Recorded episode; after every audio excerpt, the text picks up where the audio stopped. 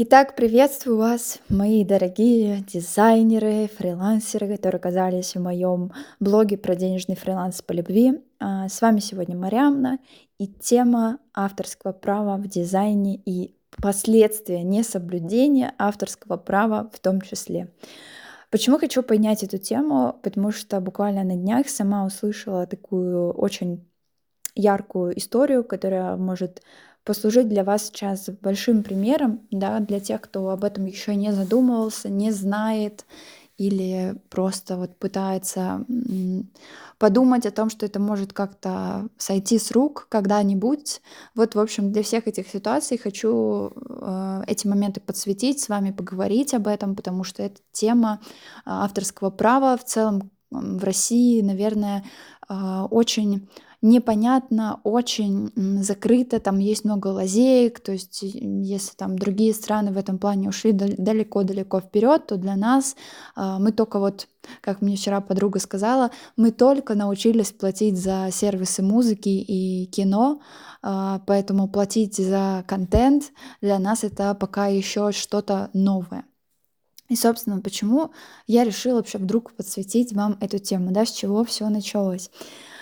Вчера я услышала историю от предпринимателя, да, достаточно уже, как скажу, я могу сказать, серьезного предпринимателя и человека, у которого есть ООО. Это офлайн бизнес, да, в такой достаточно уже, ну, я бы сказала, юридически серьезной форме организации, да, потому что все-таки у ИП все намного-намного проще для тех, кто не знает, а у ООО там очень много всяких нюансов, налогов, документов, ну, расходов там тоже очень, соответственно, много. И что произошло? Нам, как дизайнерам, это сейчас будет мега полезно, поэтому обязательно дослушайте этот подкаст до конца. Этот предприниматель, да, создавал, ну, даже не своими руками, а руками своих подрядчиков, контент для креатива. Это был, по-моему, то ли уличный баннер, то ли что-то используемое в интернете, да, в рекламе, использовав картинку с Яндекса, с поисковика, да, то есть взяв какого-то там персонажа, ну, там, мужчину, давайте возьмем так, взяв мужчину, вставив его в свой креатив и получив таким образом спустя 2 даже с лишним года, то есть эта ситуация была в 2021 году, этот креатив, и это не то, что произошло там типа недавно, спустя 2 там с небольшим года, получив иск на 200 тысяч рублей за одну вот эту картинку.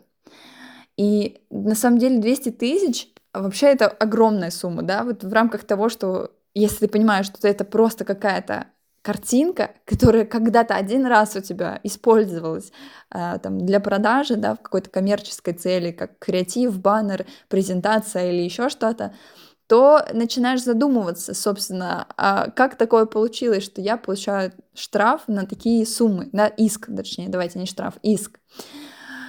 И о чем эта ситуация нам говорит? Во-первых, то, что нельзя никогда использовать картинки с Яндекса или Гугла, как бы нам не хотелось этого. Хотя я сама понимаю, как дизайнер, что очень сложно порой на всяких агрегаторах, типа там Фрипика, да, всяких, где там есть Шаттерстоки.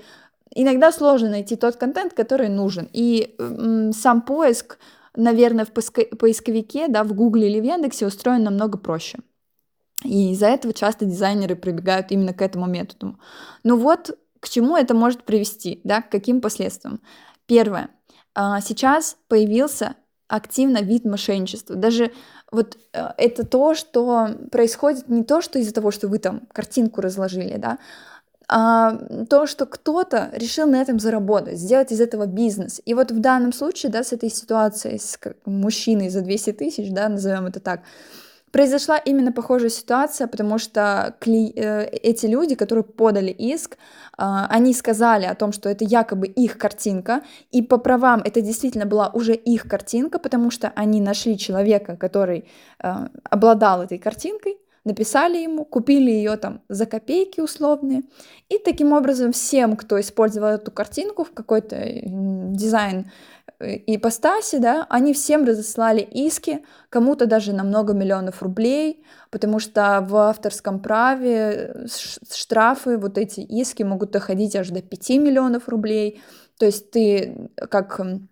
В общем, если ты подаешь, да, жалобу на то, что твой контент, твои картинки, твои фотки, твое что-то, шрифт, не знаю, использовали без твоего согласия, то ты там можешь в целом называть любую сумму, которая тебя удовлетворит, либо ее назовет суд непосредственно.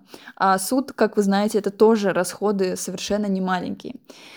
И здесь, так как это мошенничество, да, вот как пример привожу, может быть такая реальная ситуация, когда вот действительно компания там, ну, по незнанию или не специально, разные могут быть причины, например, там использовала логотип похожий, да, там вот как часто же были эти истории про то, что там у Макдональдса логотипы похожие, там какие-то компании пытались стырить или еще что-то, ну, какой-то шрифт, это даже может случайно возникнуть, что вы сами что-то разрабатывали, да, но получилось это очень в стиле там какой-то компании известной, которая теперь имеет полное право вам выписать, ну, выписать иск.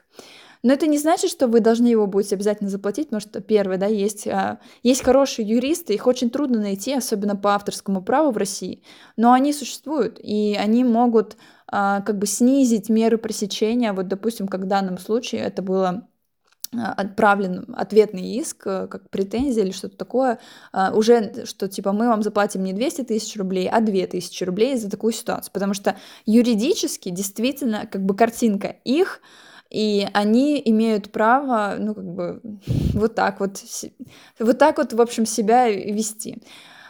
И, как вы понимаете, то есть тут как-то порядок задних чисел, он, наверное, особо не играет роли, да, потому что у нас и практики сильно меньше, хотя за последние годы она неустанно растет. Я даже вот про это вчера читала статьи, что действительно там вот эти ситуации разборок с авторскими правами, особенно с людьми, которые делают на этом бизнес, понимаете, они делают бизнес на этом, их стало сильно больше, и люди, ну как бы предприниматели недоумевают, да, почему за какую-то картинку на их сайте, за какую-то иконочку вот такого вот малюсенького размера им может прилететь в несколько миллионов рублей штрафов, да, то есть ситуация не супер радостная, но есть как бы из этого выход, да, какие мы можем сделать выводы из этой всей ситуации про авторские права. Во-первых, мы всегда проверяем лицензии на тот контент, который мы берем в интернете, то есть обязательно должна быть лицензия, которая, если вы используете для коммерческих каких-то целей, да, то есть вот презентацию продающую в сайте, или там делаете логотип, что-то такое используете, соцсети, там баннеры, Wildberries, карточки, все это надо проверять на доступность использования в коммерческих целях. И, конечно же, важно не работать с поисковиком, потому что там никто вам не укажет, какая есть лицензия на эту картинку. То есть поисковик — это, по сути, такая мусорка, которая собирает все. Второй момент, конечно же, нужно быть внимательным, потому что интернет помнит все, и даже вот, казалось бы, то, что уже было когда-то там, уже почти 3 года назад, может неожиданным образом всплыть у вас или у вашего заказчика, да, мы в данном случае говорим про то, что вот мы с вами работаем, да, с контентом, и наши заказчики непосредственно получают нашу продукцию, которую мы им разрабатываем, и мы тоже как бы в частичной ответственности за то, чтобы у заказчика все было хорошо, мы не хотим его подставлять. Третий момент. Оплачивайте фотостоки. То есть вот есть, если есть возможность, да, вот так скажем, если есть возможность, пожалуйста, оплачивайте фотостоки, в которых есть как можно больше разного контента, где вы будете получать лицензию автоматически при скачивании, и все будет хорошо, и если вдруг что, у вас как бы есть все права и все на тот контент, который вы сверстали в свой дизайн. Четвертый момент. Если вам что-то непонятно, пожалуйста, спрашивайте помощи. Это круто, это классно. Не надо, пожалуйста, вот это сидеть и прятать в себе свою боль и свои мысли. Вы наверняка не один или не одна, кто с такой проблемой, ну, сталкивается или столкнулся, то есть или, может быть, о чем-то переживаете. Я вот сама по себе тоже поняла, что как бы сложно ни звучал какой-то вопрос, да, там даже маркировки, вот сейчас про рекламу, да, вы наверняка знаете, что все про это говорят, про налоги, вот это все, это совсем можно разобраться. Понятное дело, что самому разбираться, наверное, это очень сложно, и проще найти людей, которые в этом эксперты, и заплатить за это денежку, да, себе будет как бы выгоднее намного, чем потом сталкиваться с такими вот неприятными денежными последствиями. И, конечно же, будьте в курсе новостей, будьте в тренде, следите за не только тем, какой сегодня выпустил Pantone новый цвет 2024 года, но еще за тем, какие юридические моменты происходят вообще в нашей стране, в нашей сфере, что какие-то законы добавляются. Вот все-таки действительно важно понимать, что происходит как в экономике, так и в политике, и так и в юридической сфере, да, чтобы максимально чувствовать себя круто и подкованно. Да. Вот здесь я за то, чтобы всегда, вот я всегда всем говорю, пожалуйста, работайте юридически чисто. Вот себе дороже, вот честно. Лучше подстраховаться, лучше быть самозанятым, лучше там ИП, откройте ИП, да, ну, работайте, пожалуйста, легально, так, чтобы у вас совесть чиста была, даже просто вот перед самим собой. Даже если вас никогда никто нигде не найдет и не тыкнет в ваши косяки и ошибки, которые есть, ну вот они у каждого есть, поверьте, у каждого есть что-то такое, что мы вот делаем, ну как бы не совсем хорошо, да, но просто вот постарайтесь это минимизировать. Возможно, конечно, сразу не получится, но даже с тем же фотостоками, забыла сказать очень важный лайфхак, если вы не хотите оплачивать прям фотосток, можно оплачивать отдельно картинки и выставлять это в счет заказчику дополнительно, то есть предупреждать его, что помимо вашей работы нужно будет еще оплатить какие-то такие-то картинки, да, если у него нету своих фотографий. А еще можно просить друзей. Слава богу, у меня есть прекрасные друзья, у которых есть подписки. И когда вот мне нужно всего пару картиночек с какого-то другого сайта, которого у меня нету, да, я просто прошу своих друзей. Это тоже идеальный вариант, когда в комьюнити вы можете друг другу помочь. Друзья всегда, как правило, согласны помочь. Им это ничего не стоит. Вот. А можно даже, кстати, я слышала, дизайнеры объединяются на подписки, покупаются даже в складчину. Тоже такой момент непонятный, но как есть, да, вот как существует реальность. Я здесь про то, чтобы максимально вот с вами поговорить честно и открыто.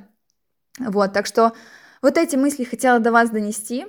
Поделитесь, пожалуйста, как вы вообще относитесь к авторскому праву, используете ли вы вот те рекомендации, которые я сегодня озвучила, были ли у вас какие-то сложные ситуации, связанные на этот счет, потому что вот все чаще и чаще, к сожалению, я слышу про вот такие ситуации неприятные, что из-за одной картинки, из-за одного слова, из-за одного что-то там похожего вообще с кем-то другим возникает вот такая вот неприятная ситуация.